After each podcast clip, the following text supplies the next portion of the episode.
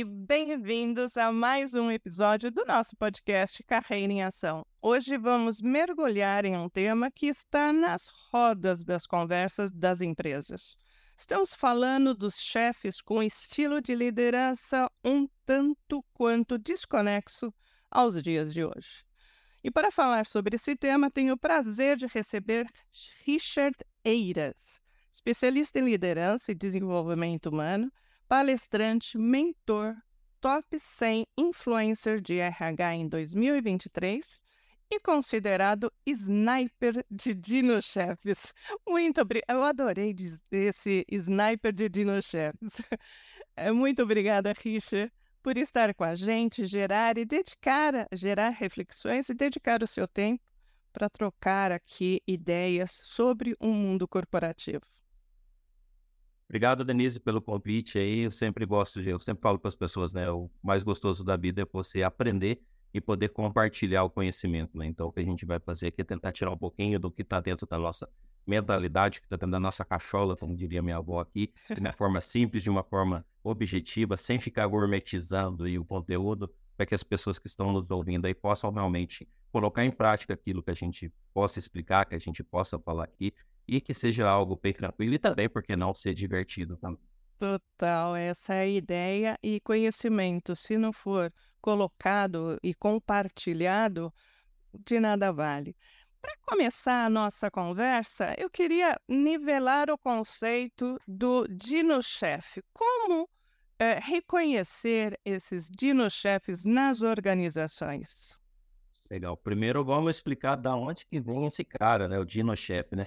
Quem tem mais janeiro aí tá ouvindo a gente, ou vai ouvir depois esse podcast, e vai lembrar lá da nossa família dinossauro, lá onde tinha os famosos senhor Edfield, né? Então esse personagem foi o que inspirou aí o DinoChef, né? Então quem que é esse DinoChef? Na verdade, eu sempre falo, eu tenho que explicar isso, porque às vezes o pessoal briga comigo, principalmente lá no LinkedIn, eles acreditam que esse DinoChef é uma pessoa mais experiente, inclusive de mais idade, e não é, tá? Por quê? Porque eu sempre falo e repito, então quem aguarda essa frase, inclusive, que liderança ela não é cargo, liderança é mentalidade. Então, quando eu falo que um DinoChef tem alguns comportamentos, isso não significa que tem nada a ver com a idade dele, ou com o tempo de experiência dele, sim com a mentalidade dele.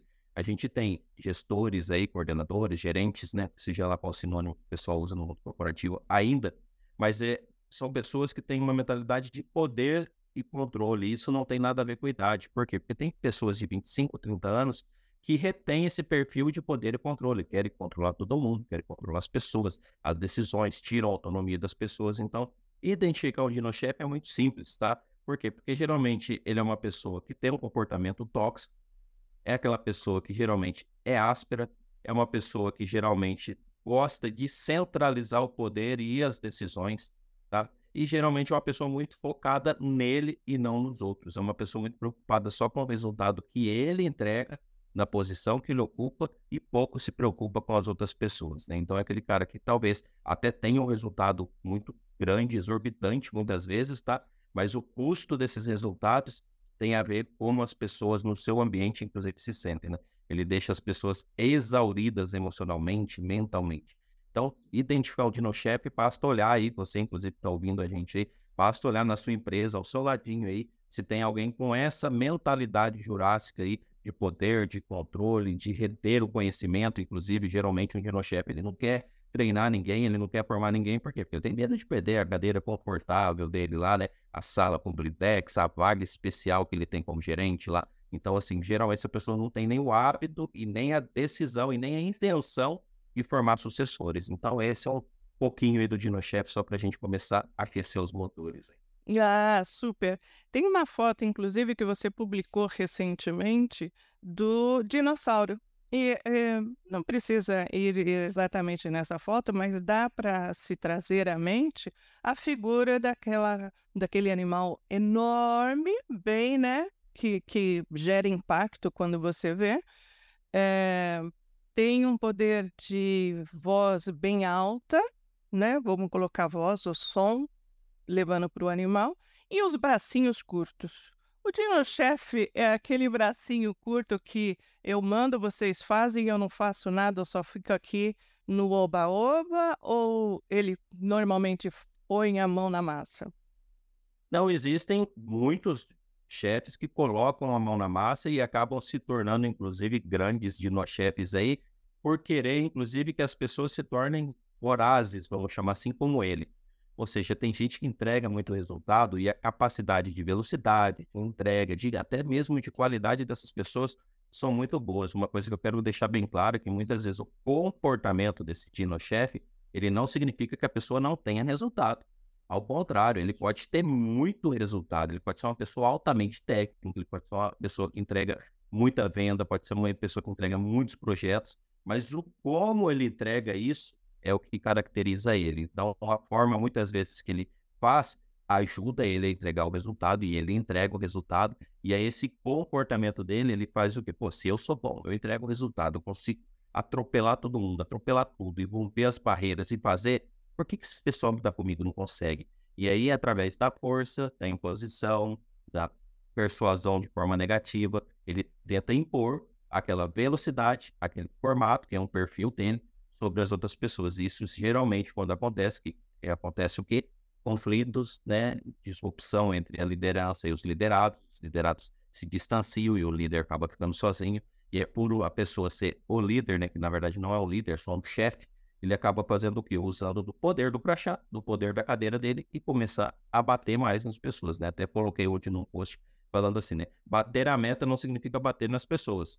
É uma grande diferença, né? Então, assim, você não precisa bater nos funcionários para bater a meta, né? A gente precisa ser mais colaborativo e menos competitivo entre si, né? E as pessoas hoje, infelizmente, no mundo corporativo, era assim, continua assim e ainda ficará um bom tempo assim, infelizmente, do que de ter uma competição entre as pessoas dentro da própria empresa. Ou seja, esse dinochefe, ele tem uma mentalidade que eu não vou formar ninguém, porque se eu formar alguém, uma outra pessoa vai ocupar minha cadeira. Só que você, Denise, você não pode ser promovida se você não ceder a sua cadeira. Só pode ir para o próximo degrau se você alcançar o próximo degrau, você precisa sair daquele degrau. Então as pessoas precisam entender o que? Se elas querem ser promovidas, elas precisam ceder o lugar delas para uma outra pessoa, para que a próxima pessoa acima dela possa ceder a cadeira dela e ir para uma outra cadeira para desocupar o lugar que você quer. Então, formar sucessores é uma coisa que é necessário, porém, nem sempre esse dinochefe tem essa mentalidade de formar. Por quê? Porque ele acredita que de forma imediata, ele fazendo isso, né, ele vai fazer o quê? Ele vai desocupar a cadeira dele meio que na força, porque alguém vai chegar e vai ocupar o lugar dele. Isso realmente é o medo que eles têm e por isso, de novo, eles não acabam formando pessoas. E uma forma até de encobrir, né, esse medo é falar mais alto, colocar uma postura mais ereta, ou seja, se colocar medo nos outros para cobrir o meu medo. Quando você fala de dinochefes, me remete ao estilo de liderança da década de 80, 70, 80.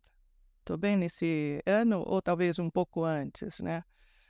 Se eu colocar um paralelo entre o estilo do Dino, dessa herança das décadas passadas para a atual, eu teria que, na década passada, eu teria um estilo autocrático, como você mesmo falou, né? Tóxico, centralizador, focado em resultados. O autocrático é aquele que tomava as decisões sem consultar ou envolver as equipes. No estilo de liderança mais atual, ele tem uma liderança mais participativa, onde tende a envolver seus funcionários. Outra característica que eu também me remete é a hierarquia rígida, né? Interação zero, para uma cultura colaborativa nos dias de hoje, ou seja, todo mundo fala e todo mundo participa, independente dos níveis. Também tem o estilo de comunicação unidirecional, ou seja, de cima para baixo. E aí, trazendo para os dias atuais, eu tenho uma comunicação bidirecional, onde flui em ambos as direções, independente do nível.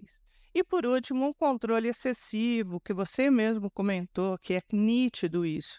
Controla o mínimo detalhe para uma forma de ter controle, né? De ter autonomia sobre os subordinados. E no estilo de liderança mais atual, você tem o empoderamento, onde valoriza a autonomia de cada pessoa da equipe. a diferença é muito gritante. Por que as empresas ainda mantêm esse tipo de... esse estilo de liderança nas suas organizações? Denise, essa pergunta é maravilhosa e eu vou ser bem direto, porque o objetivo aqui é que as pessoas entendam e tomem consciência do que acontece.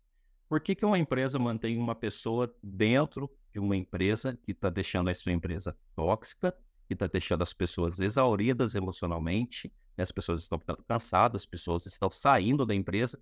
Por que ela deixa um líder lá que é um DinoChef? Sabe por quê? Porque esse cara dá resultado. Dá resultado. Entendeu? Não importa quantos limões ele esprema, ele sempre faz limonada. Então, o que importa para a empresa é a limonada, não é quantos limões ela vai espremer. Infelizmente, as empresas fazem isso, quem está me ouvindo vai se identificar com isso. Por quê? Porque o mundo corporativo, ele prega uma coisa, mas quem conhece os bastidores sabe que é outra. Eu sempre costumo usar muitas analogias, muitas frases, para clarear a mente das pessoas, mas é só realmente conhece como um prato foi feito quem estava na cozinha. Guarda isso. É simples, mas isso vai mudar a sua forma de pensar. Por quê? Porque muitas empresas aí recebem o selo lá de grandes empresas para se trabalharem, colocam puffs coloridos, piscina de bolinha, videogame, maquininha de café, faz um show. Só que lá nos bastidores, principalmente a liderança, tá? Ela é pressionada de uma maneira não saudável, tá? Não saudável, assim, é pressionada de uma forma que você é obrigado a trabalhar 12 horas por dia, 14 horas por dia, trabalhar fora do seu horário, no final de semana. Por quê? Porque é uma pressão muito grande. Muitas vezes o operacional nem tanto, né? Mas a liderança é pressionada. E muitos líderes que nem sabem gerir as suas próprias emoções, não tem a questão do autoconhecimento, não tem suporte dentro da empresa, eles se veem o quê? Eu preciso entregar. Eles começam a pressionar quem? Os seus liderados. E aí acaba se tornando uma pessoa que, para se tornar um bom líder, acaba virando um DinoChefe. E aí, de novo, não tem nada a ver com a idade, tem a ver com o quê? Com a forma, com o ambiente, com a pressão que ele está sofrendo. E a pessoa acaba se transformando nesse perfil de poder, de controle. Precisamos resolver isso até amanhã, tal hora. Então, assim, não tem negociação. Por quê? Porque ele precisa entregar. E muitas vezes isso dá certo, tá? Não é porque é ruim que não vai dar certo. É isso que é estranho de falar, mas é. Por quê? Porque muitas vezes essa situação gera resultado para a empresa. Ou seja, a empresa bate as metas, mês que vem sobe mais 5, 10% a meta, ele vai lá, pressiona, bate a meta, mas, de novo, não importa quantos limões estão entrando, o importante para aquela empresa é a limonada. Por quê? A gente precisa trazer clareza também para quem está nos ouvindo e pensar assim, para que uma empresa existe? Que existe, né? Para dar lucro para o seu acionista, ok? É para isso que ela existe. As pessoas têm uma dificuldade de falar isso, parece que dói, parece que magoa. Não, gente, é para isso que ela existe. Porque se uma empresa não for rentável, ela vai fechar as portas. Ela vai fechar, ela vai mandar todo mundo embora e ela não vai deixar de existir. Então, uma empresa ela precisa ser rentável. Só que como ela vai ser rentável, né? Por onde ela vai caminhar, até onde ela vai chegar para atingir esses objetivos, é o que faz a diferença. Por isso, respondendo a sua pergunta inicial, por isso contei tudo isso, por isso que muitas empresas até agora, até esse momento, inclusive nesse momento que a gente está falando, tem aí um monte de DinoChef, um monte de gente de forma jurássica impondo o poder e o controle, porque está dando resultado. Então a empresa meio que tapa o olho, né? Ela coloca uma venda, ela fala, eu não estou vendo isso, né? Aquela pesquisa de clima onde ela deveria mostrar realmente que o gestor é uma pessoa tóxica, ela faz o que? Ela meio que tampa, né? Ela guarda dentro da gavetinha lá pela pesquisa de clima, falando, não, a gente está vendo, estamos criando iniciativas para que daqui no próximo semestre isso esteja resolvido. E o povo vai aceitando, o povo vai acreditando que aquilo vai acontecer.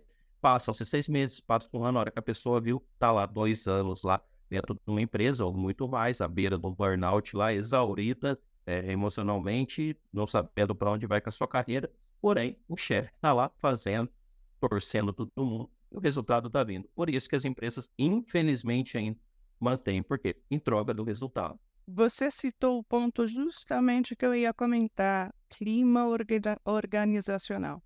Porque quando eu falo do líder, o DinoChefe, identificado como DinoChefe, ele acima responde pelos resultados da empresa que, como você mesmo comentou, tem que dar lucro para os seus acionistas. Abaixo tem a equipe massacrada por esse DinoChefe, ou seja, resultados a qualquer custo, encobrindo uma série de sentimentos e emoções que ele tem, que são fraquezas, né? O medo de perder o poder, eu grito, você para colocar que eu sou forte aqui, etc. O quanto isso é sustentável, essa minha questão, nos dias de hoje e nos próximos anos? Porque empresas sérias identificam o turnover, ou seja, o número de saídas de empregada que são contratados versus o número que saem da empresa por N motivos que deve ser verificado, e o clima organizacional, que vai identificar que a equipe está sendo impactada diretamente pelo estilo de liderança retrógrado desse dinochefe, vamos identificar. Então, a minha questão é o quanto essa empresa é sustentável no mercado, porque nós temos aí um estilo de liderança, inclusive, das organizações se preparando para as novas gerações, que tenham outra pegada para o trabalho, que completamente contrário desse cara da década de 70, 80. Quanto é sustentável uma empresa no mercado de trabalho? É legal a sua pergunta, porque assim, pesquisas já indicam aí que a nova geração ela tem uma tendência a permanecer menos nas empresas caso não tenha o seu propósito, vamos dizer assim, né, atendido, se os seus valores não forem conectados com aquilo que realmente a empresa propõe. Existe uma guerra que é meio silenciosa, tá, entre as gerações ainda, isso é uma coisa, porque pessoas mais experientes têm que desenvolver, eu sempre falo, desenvolva o autoconhecimento, que é a chave de tudo. Se esses líderes aprenderem a desenvolver o autoconhecimento, eles vão entender que as gerações mais novas podem ensinar muito para eles. Não é porque uma pessoa de 20 anos, 25 anos ou 30 anos, que talvez tenha menos experiência dentro do mercado de trabalho, ele não possa aprender. Ele pode aprender e aprender muito, basta ele se permitir. Então, existe um grande conflito, eu diria assim, entre gerações, e as empresas precisam, de novo, resolver isso. E resolver já. Por quê? Porque não é porque o Richard tem mais experiência que eu não posso ouvir uma pessoa de 20 anos que acabou de entrar no mercado de trabalho. Totalmente errado. Eu posso sim e devo sentar, ouvir de forma genuína, entender o porquê que a pessoa quer fazer aquilo e descobrir qual outros caminhos ela está querendo me propor. Então, existe uma grande diferença hoje no mercado de trabalho, que muitas pessoas experientes, elas querem impor o seu modelo de trabalho baseado na sua experiência. E aí, sempre que eu falo isso, eu sempre gosto de citar um exemplo para as pessoas não esquecerem. Será que você, inclusive você que está me ouvindo agora aí, que é líder, ou você que é da área de recursos humanos, está ouvindo, será que realmente você tem 10 anos de experiência naquilo que você faz? Ou você tem um ano de experiência repetido 10 vezes? Existe uma grande diferença. Eu conheço inúmeros profissionais que têm um ciclo repetido a todo ano. É uma pessoa que não se recicla, é uma pessoa que parou lá 10, 15 anos atrás, ela continua fazendo as coisas da mesma maneira, com a mesma mentalidade, não se reciclou, não se adaptou e não se ajustou, inclusive, aos novos modelos de trabalho, às novas gerações, às novas habilidades que a gente precisa desenvolver para o futuro, que já é hoje. Então, eu diria que se os líderes e os profissionais de RH, de forma genuína, não se reciclarem, se não aprenderem novas habilidades e não se permitirem a convivência e ao aprendizado com as novas gerações, o conflito ele vai continuar existindo. E como fazer isso? Muito simples.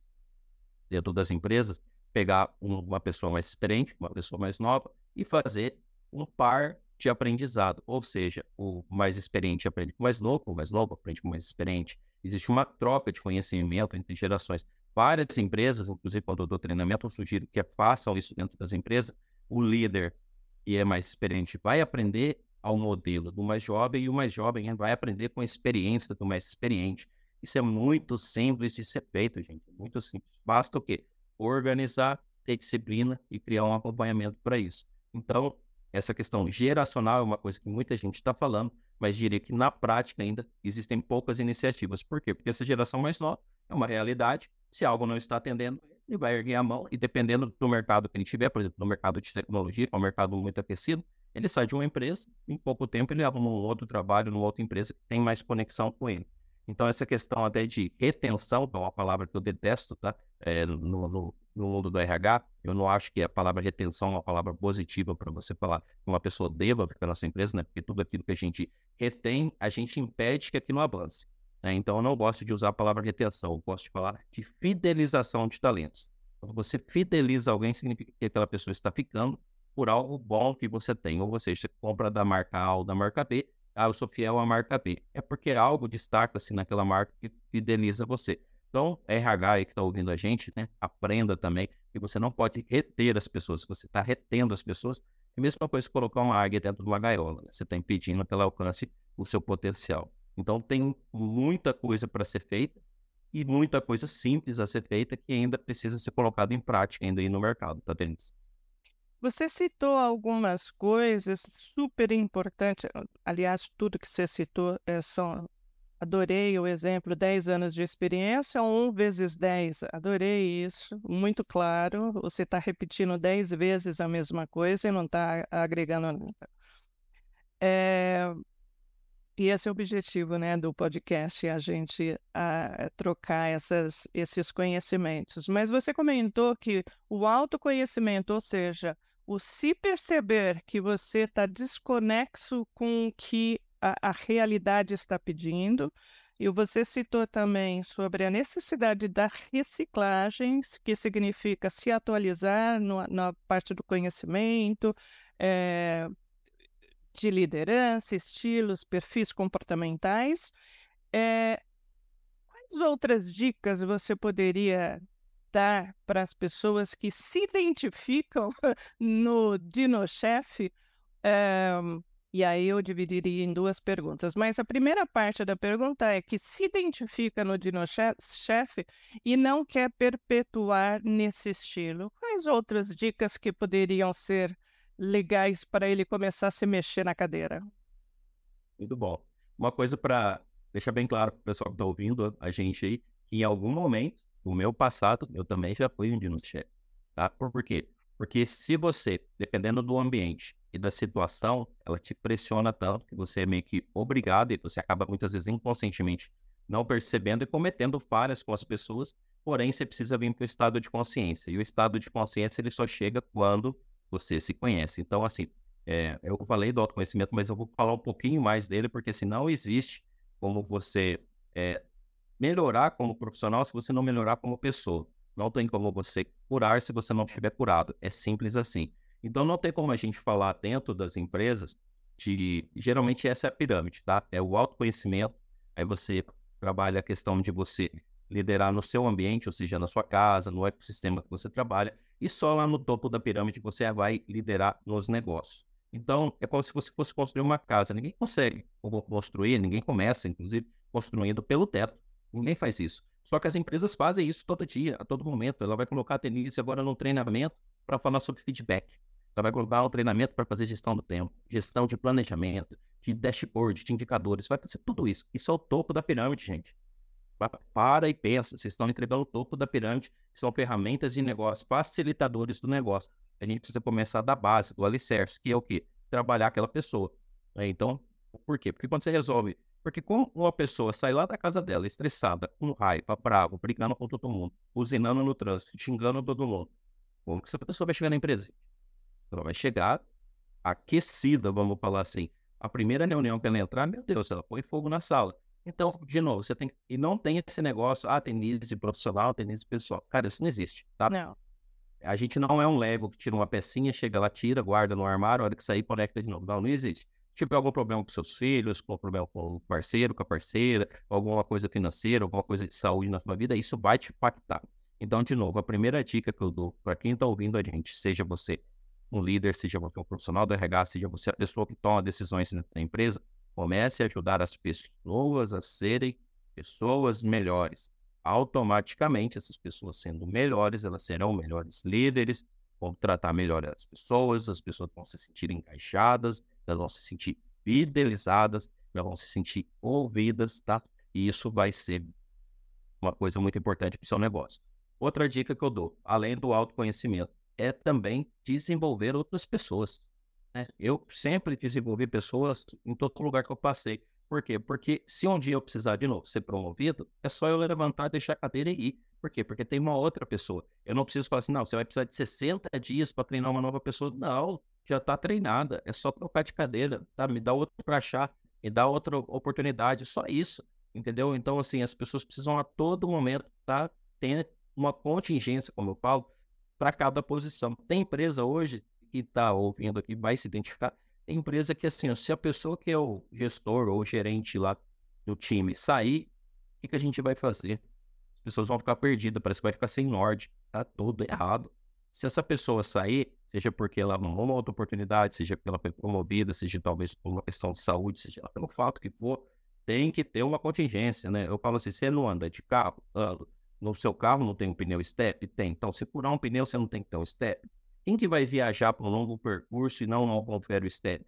É algo que, assim, no mínimo, é insano, tá? Então, mas as empresas cometem isso todos os dias. Então, não ter uma contingência para cada posição estratégica é insano para você, empresa que está ouvindo a gente aí. Por quê? Porque se você não forma outras pessoas, a hora que aquela pessoa precisa ser promovida ou precisa ser alocada numa outra posição, você não tem pessoas, tá? Então, minha dica para as pessoas, trabalhe autoconhecimento e forme novas pessoas, forme sucessores, né? Se você não pode deixar a cadeira, existe um grande problema aí para as empresas e para o negócio da sua empresa, inclusive. Você citou uma coisa muito importante, que você já teve esse estilo de liderança também imbuído pelo ambiente que você trabalhava. E eu confesso que eu também fui assim, além do ambiente que favorecia e pressionava para ter o resultado a qualquer custo, eu sou filha de militar, então imagina, comando e controle é muito mais enraizado. A hora que eu mudei a chave, comecei a liderar a equipe muito mais participativa, dando voz a ela, fazendo com que ela contribuísse, cada um se sentisse importante na troca de ideias e na busca da solução. A equipe se engajou muito mais, as pessoas se uniram muito mais, o ambiente ficou mais agradável e a produtividade aumentou assim percentual bastante considerado. Então, essa também é uma experiência.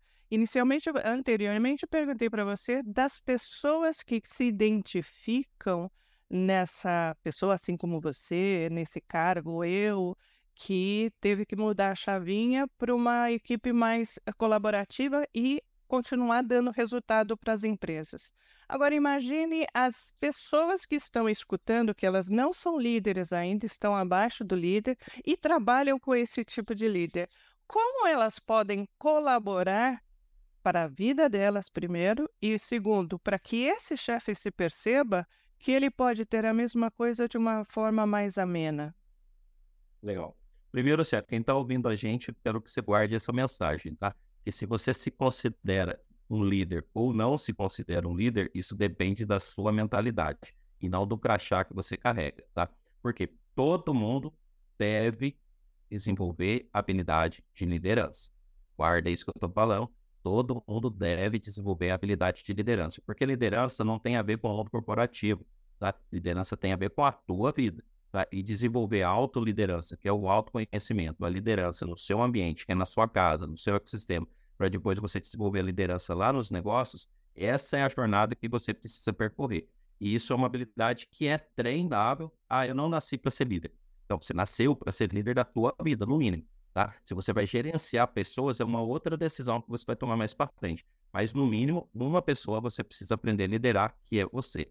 Então, a primeira coisa é assim, buscar autoconhecimento, buscar se desenvolver como ser humano, essa é a grande sacada. Por quê? Porque lá no passado, e aí uma coincidência também, tá, Denise? Nem foi combinado isso, mas eu também sou filho de militar. Olha, né? Só. Entendeu? Meu pai é bombeiro, sargento aposentado do Corpo de Bombeiros. Então, assim, a vida inteira também, eu fui criado num ambiente que tinha muita rigidez, muita disciplina, seguir processos. E quando eu fui para o mercado corporativo, o que acontecia? Eu entregava muito resultado, eu era capaz de entregar numa velocidade muito rápida. E o que eu fazia? Eu queria que as pessoas segurassem na minha mão e fossem na mesma velocidade que eu.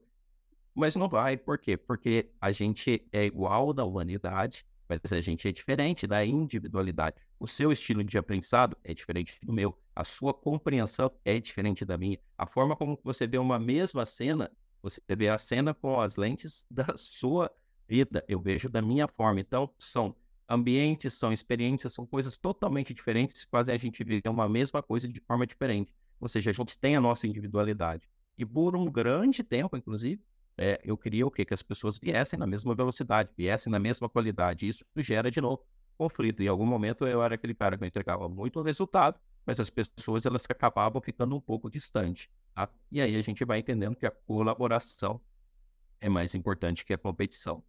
Porém, uma coisa que eu sempre falo para as pessoas, não vamos também misturar, um líder de verdade, ele também precisa ser firme.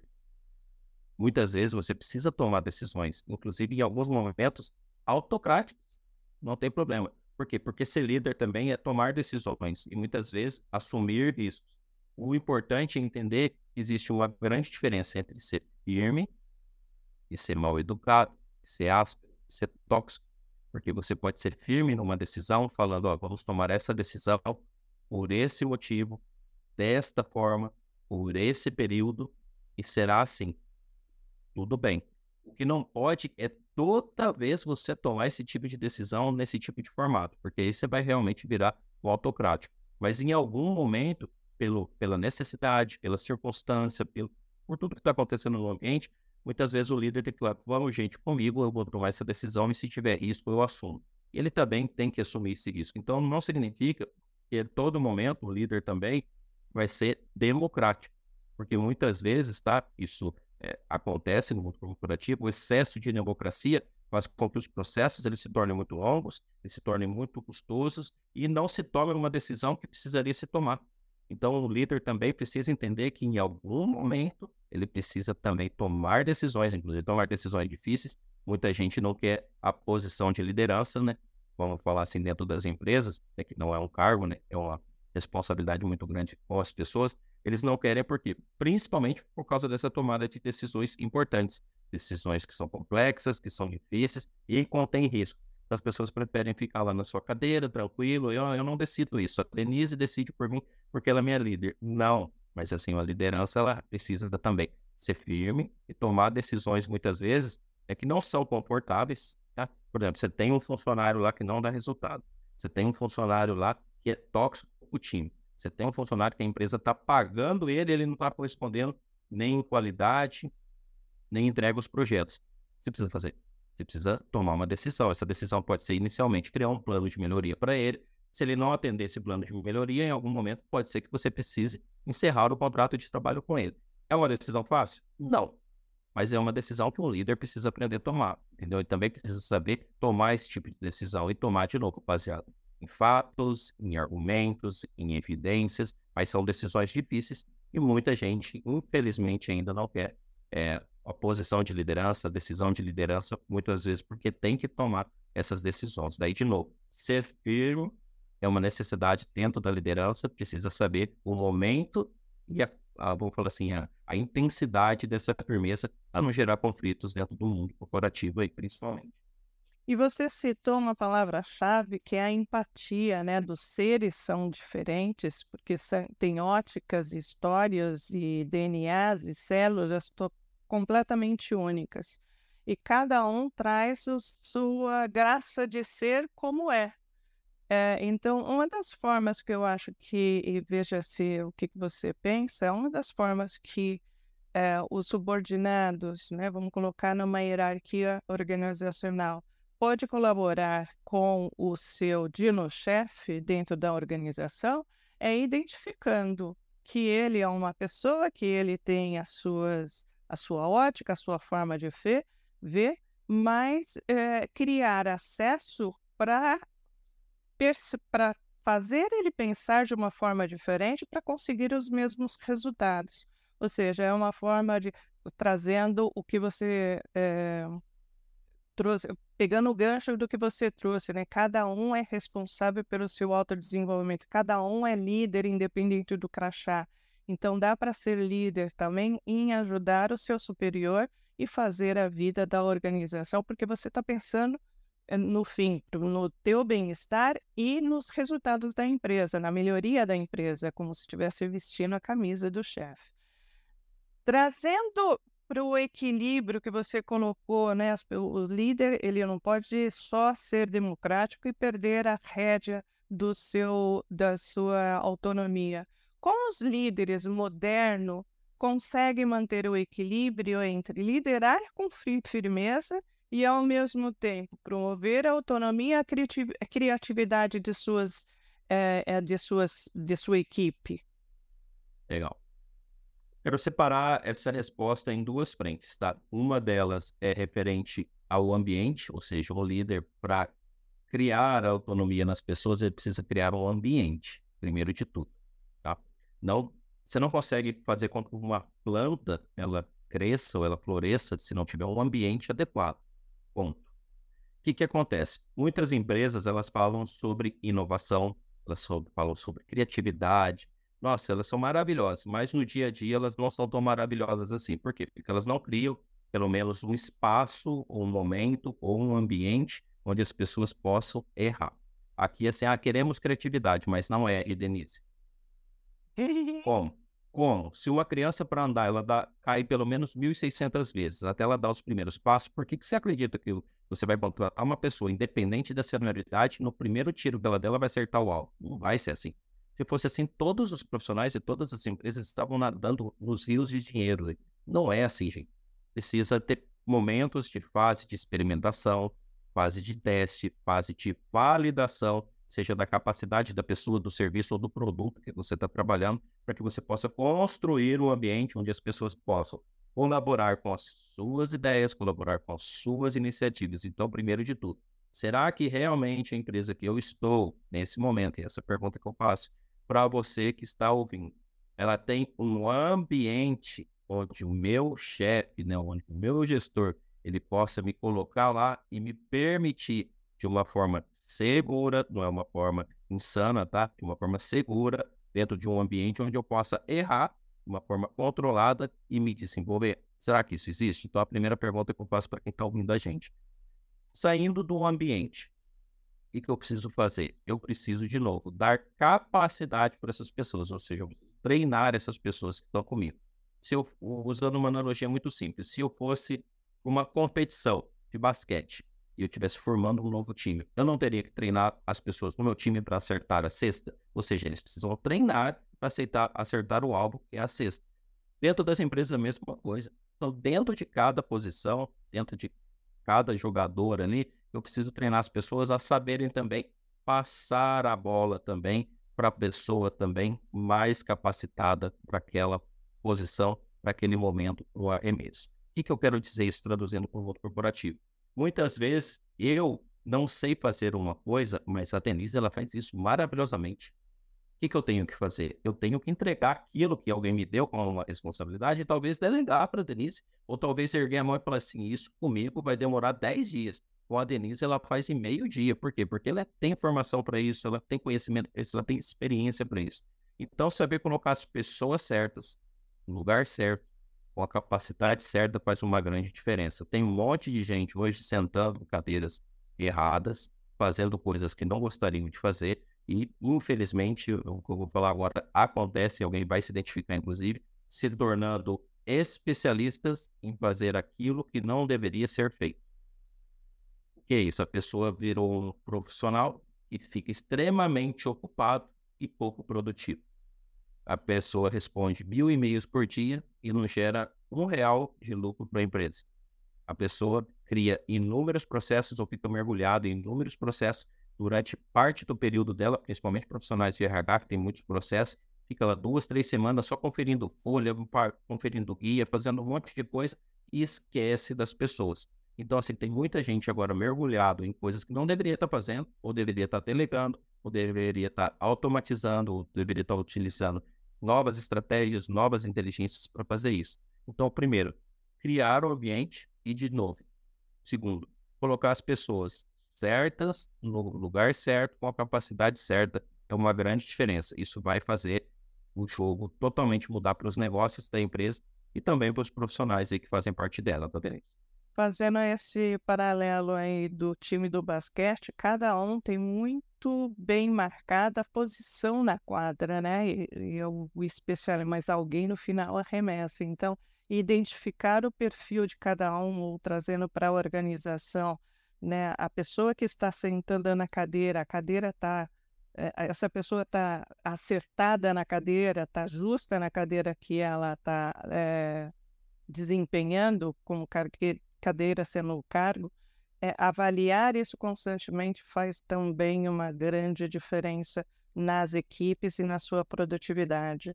Agora, nós tivemos recentemente, Richard, a pandemia.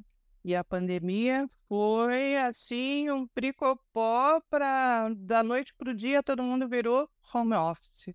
E uma das características que nós citamos no início do DinoChef, do comando e controle, é ter sobre o olhar, a mira dele, de que cada um está fazendo, aonde que ele está, se está muito tempo no café, é um controlador nato. E, de repente, ele se viu sem este olhar, sem ver as pessoas, porque não era possível. Como é que ficou a realidade desses DinoChef com home office?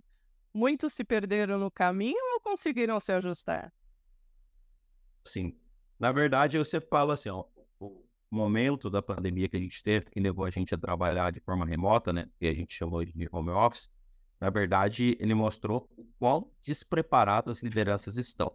Tá? Eu sempre falo assim, o dinheiro não muda as pessoas, ele só potencializa aquilo que você já era. O home office foi a mesma coisa, tá? Ele só potencializou o que o pessoal já era em termos de liderança. Então, a pessoa que era um controlador, ele só potencializou. Por quê? Porque agora eu não vejo mais a Denise, eu não sei se ela está no café, eu não sei nem onde ela está. Será que realmente ela está atrapalhando? Então, o que acontece? Muitas empresas, infelizmente, hoje ainda, nesse momento, estão fazendo isso, que é o quê? Controlando as pessoas através de algum mecanismo de tecnologia. Por exemplo, quem está trabalhando no home office, está trabalhando como? Geralmente, muitas pessoas, através do uso da tecnologia, seja através do celular, seja através do computador. Existem inúmeras empresas monitorando praticamente o dia inteiro as pessoas. Se eu levantar para ir ao banheiro, a minha câmera está monitorando o meu movimento. Ela sabe que eu saí da frente do computador.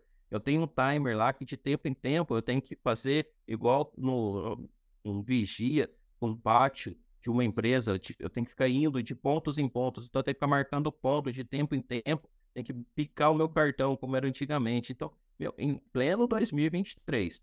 falando de inteligência artificial, a gente precisa voltar um pouquinho para trás e falar de inteligência relacional. Como as pessoas estão se relacionando. Então, se eu não confio na Denise, por que a Denise trabalha no meu time? Entendeu? Se eu não confio no José, por que o José trabalha no meu time? Se eu não confio na Maria, por que ela está no meu time? Então, se você não confia nas pessoas, primeiro, existe uma relação aí que precisa ser tratada, que é uma relação de confiança. Mas, às vezes, o que acontece? Não é só uma relação de confiança, são acordos de trabalho mal feitos. A maioria das pessoas hoje não tem claro, inclusive eu fiz esse exercício onde com uma mentorada, pedi para ela fazer assim, se eu perguntar para você o que você faz dentro da empresa, você consegue escrever o seu papel e responsabilidade? Você sabe qual é o seu papel e responsabilidade? Eu sei, então escreva. Agora pega o que está lá na empresa, papéis e responsabilidades que você foi contratado, coloca um do lado do outro e compara. Vê se tem similaridade. Ela falou, não vai bater. Eu falei, por quê? Porque eu faço muito mais hoje do que eu fazia antigamente. Aí eu falei assim, mas como assim? Ela falou assim, hoje eu tenho várias atribuições que eu não tinha antigamente. Eu falei, então a empresa tem um papel e responsabilidade do seu cargo, só que hoje o seu cargo é totalmente diferente do que está lá escrito. Então calma aí. Então vamos lá. O que acontece nesse caso? E alguém que está ouvindo a gente, deve estar passando por isso. Existe uma discrepância entre o que você foi contratado para fazer o que você está fazendo. Isso é natural acontecer com o tempo. Mas é muito importante que os líderes, principalmente, façam novos acordos de trabalho baseado nas novas habilidades e baseado na nova capacidade de entrega daquele profissional. Por quê? Porque você não pode cobrar uma pessoa, por exemplo, que era auxiliar administrativo e nesse momento ela está fazendo quase que a gestão administrativa da empresa pela mesma função. Está totalmente errado, primeiro. E já tem uma discrepância não só de cargo, mas também de salário, mas de responsabilidade. Então, fazer acordos de trabalho é muito importante também fazer o quê? Essa renovação dos votos, né? Vamos renovar. Denise, vamos validar aqui seu papel e responsabilidade. O que você está definido aqui? É o que você está fazendo? Por quê? Porque muitas vezes o seu líder, até por uma falta de percepção e até uma falta de capacidade também, ele não consegue enxergar o quanto de valor que você está gerando para a empresa. Talvez já seja até o momento, inclusive, de você ser promovida pelo tanto de entrega que você está fazendo e ele não consiga ainda perceber. Então, esse novo contrato de trabalho, essa renovação, é uma coisa que as empresas também precisam fazer. E se isso não vier de forma intencional do seu líder, você que está ouvindo a gente também, você também tem a responsabilidade da sua carreira. Então, você precisa também transformar essas informações, esse seu resultado, em algo visível para a sua liderança, para que ela possa ter uma clareza de que aquilo que você está entregando ou está desalinhado com o cargo e responsabilidade que você foi contratado, ou muitas vezes já é até o momento, inclusive, de você ser promovido e você precisa aí ter uma conversa, que eu falo de uma conversa ascendente, ou seja, você precisa conversar para cima com o seu gestor, com o seu chefe, para que isso possa acontecer. Mas grande discrepância do que acontece hoje dentro da empresa, Denise, tem a ver com papéis e responsabilidades que não estão bem definidos. E, de novo, as pessoas não têm clareza do que realmente os colaboradores, ou seja, os liderados delas estão fazendo. Tá? A maioria dos líderes, se você pergunta assim, o que a Denise está fazendo? A Denise deveria estar fazendo isso. Mas será que lá no chão de fábrica, será que no dia a dia, é realmente o que você está fazendo? Talvez você esteja fazendo muito mais do que realmente deveria estar fazendo. Ou muito menos do que deveria ser feito também.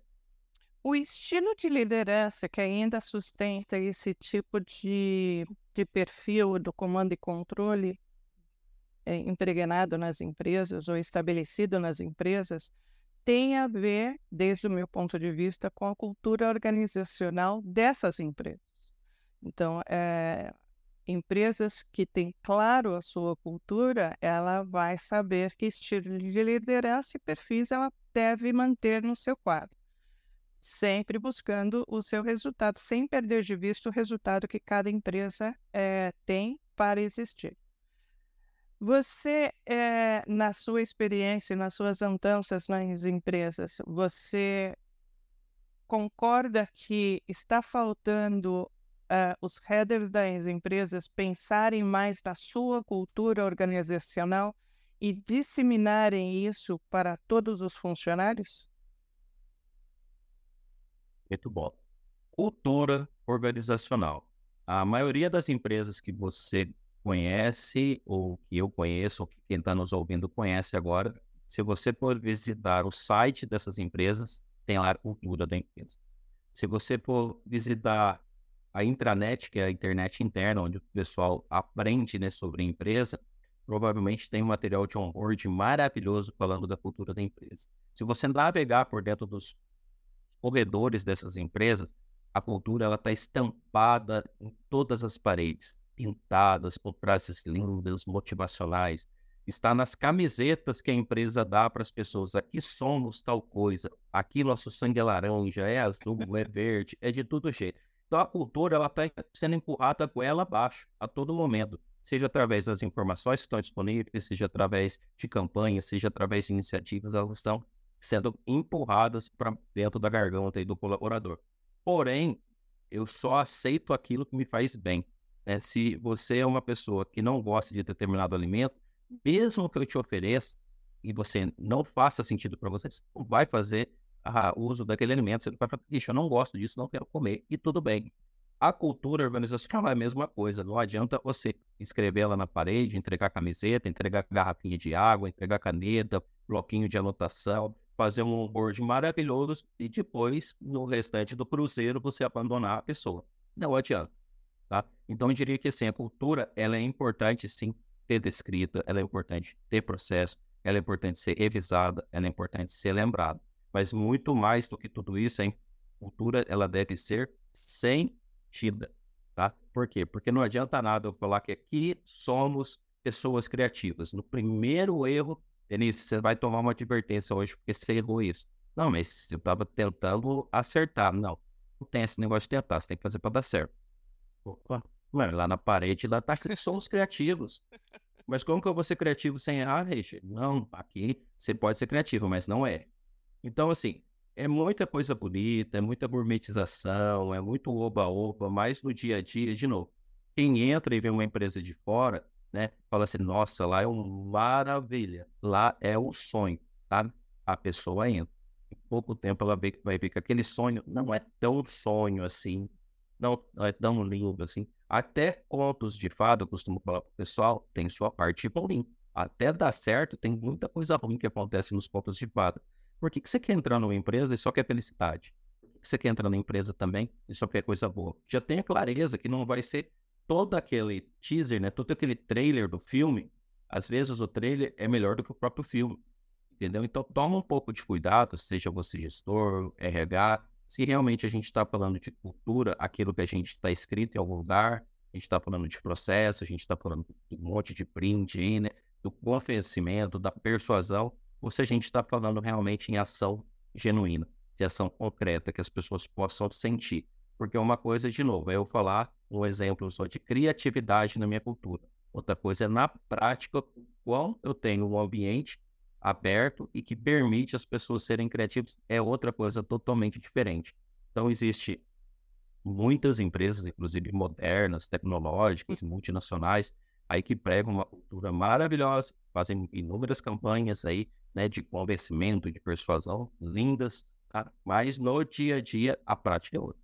A prática é outra, de novo, quem está lá na cozinha é que conhece como o prato foi feito, né? É o colaborador, é o líder, esse cara que conhece. Então, para mim, cultura, se ela não fizer a pessoa realmente sentir aquilo, para mim é mero frases usando gatilhos mentais nas paredes, é mera campanha forçando a barra para cima dos colaboradores, né? Tem muita campanha assim, a gente precisa de tantos likes aqui nesse post que a gente vai falar sobre saúde mental no mês da saúde mental. Você sabia que teve empresa que fez isso? Ela foi lá, fez um post e obrigou as pessoas a irem curtirem para parecer que estava dando engajamento. O que é isso? É absurdo. Então parece que eu estou comprando o engajamento das pessoas. Eu estou comprando aquela parte da cultura aqui, falando sobre saúde mental. Será que falamos sobre saúde mental mesmo? Será que falamos só de saúde mental no mês que se fala de saúde mental? Ou falamos de saúde mental todos os outros meses, né? Ah, esse mês é um mês para falar sobre a campanha sobre tal coisa. Beleza, fala só um mês ou fala todos os dias do ano? É muito importante a gente ter essa clareza, tá? Cultura é algo que todo dia precisa ser praticado e precisa ser sentido. Se não for isso, pensa, porque ainda não é cultura. Tá? Então, nós demos a dica aí para os funcionários, os líderes que se identificam como DinoChefes, os subordinados que, mesmo sendo líderes da sua vida, sempre responsável, podem contribuir para a melhoria desse DinoChef. E agora você acaba de dar também dicas para as empresas que têm no quadro cultura organizacional. Tem aquelas que nem têm a cultura organizacional, mas aquelas que têm, que não deixe só no quadro, né? A cultura, na verdade, vem para substituir o missão, valores, né, que antigamente se tinha. Tem que ser sentido e estar revisitando para saber se esses valores ou se o proposto está sendo comprado e vivido diariamente é super importante pelos responsáveis das empresas.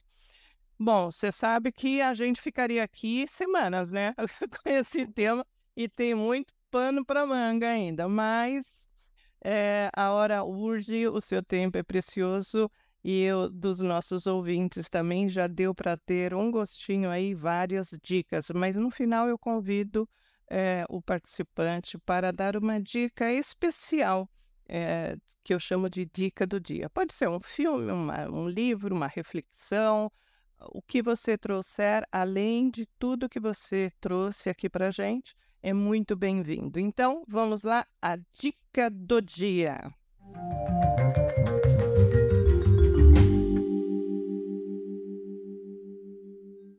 Tem uma frase que eu sempre falo ela nos meus treinamentos, nos meus conteúdos, que se você é líder, e de novo, liderança não é cargo, é mentalidade, guarda essa frase com você, tá? O melhor do ser humano é ser humano. Então, é uma frase muito simples, mas se você quer desenvolver liderança, se você quer realmente ir para esse caminho de formar pessoas, desenvolver pessoas, inclusive, coloca você dentro desse rol de pessoas a serem desenvolvidas, entenda que o ser humano precisa ser tratado como tal, e isso é muito importante. Sobre uma dica de livro, tá? Tem um livro que eu adoro muito, que é a Dicotomia da Liderança, que é do Jocko Willink. tá? Esse livro fala muito entre o equilíbrio, né, que o líder precisa ter entre as tomadas de decisões difíceis e como fazer essas decisões. Ou seja, eu posso ser firme, mas eu também preciso ser equilibrado. Então, ele fala sobre essa dicotomia. Que hora que eu posso ser firme, que hora que eu posso ser mais flexível. É um livro bastante interessante, tá? E um filme que eu posso indicar para vocês aí, na verdade, é uma série, né, que eu vou indicar. Se você já assistiu ou não, independente da sua crença, vale muito a pena assistir The Chosen, né? Então, é uma aula sobre liderança. E não só do personagem central, né, dessa série, que é Jesus, é que mostra seu estilo de liderança, sua colaboração, sua forma de fazer gestão de conflitos entre as outras pessoas que são a sua equipe, né? Como ele lida com os agentes externos que são as outras pessoas, é muito interessante. Então você pode mapear muitas habilidades, muitos comportamentos. E um filme também que vale muito a pena assistir, não é um filme tão novo assim, que é um filme de 2005, inclusive, que chama Coach Carter, que é Treino para a Vida, né?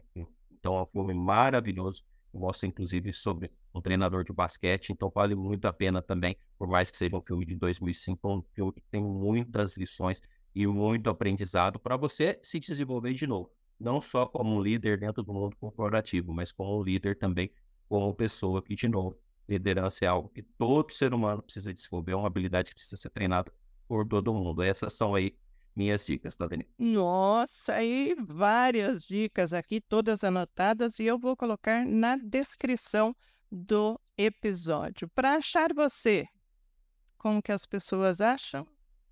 Hoje é muito simples, hoje, né, para achar o Richard, né? Então, assim, você falar no Google, escrever Richard Heiras, lá com H, vai achar onde eu estou, mas de forma mais direta, você pode achar através do meu site, que é www.richardheirascomh.com.br, ou principalmente no LinkedIn, onde eu estou diariamente compartilhando conteúdo sobre liderança, sobre RH, sobre mentalidade. Então pode ir lá no LinkedIn, me seguir, me acompanhar, acompanhar os conteúdos, acompanhar minha newsletter lá, inclusive que eu publico a cada 15 dias conteúdos mais densos, mais artigos, para que você também possa aprender. Então é só me seguir lá no LinkedIn ou entrar em contato comigo através do meu site, e é eu mesmo que vou responder, tá? É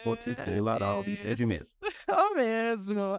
Muito obrigada, Richard, pela sua dedicação, pelo seu tempo aqui para trocar essas ideias e experiências tão valiosas para o mundo corporativo. Muito obrigada pelo seu tempo.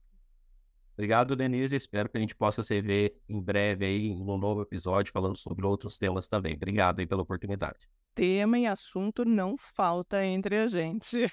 E assim chegamos ao fim desse maravilhoso episódio. Espero que essa conversa tenha gerado insights e feito você refletir sobre esse tema. E se você gostou do episódio, não deixe de compartilhar com seus amigos e ativar o sininho para acompanhar os próximos temas. Obrigada por acompanhar o canal. E nos vemos na próxima semana com mais um tema fascinante. Até o próximo episódio e não deixe de agradecer a sua vida. Forte abraço!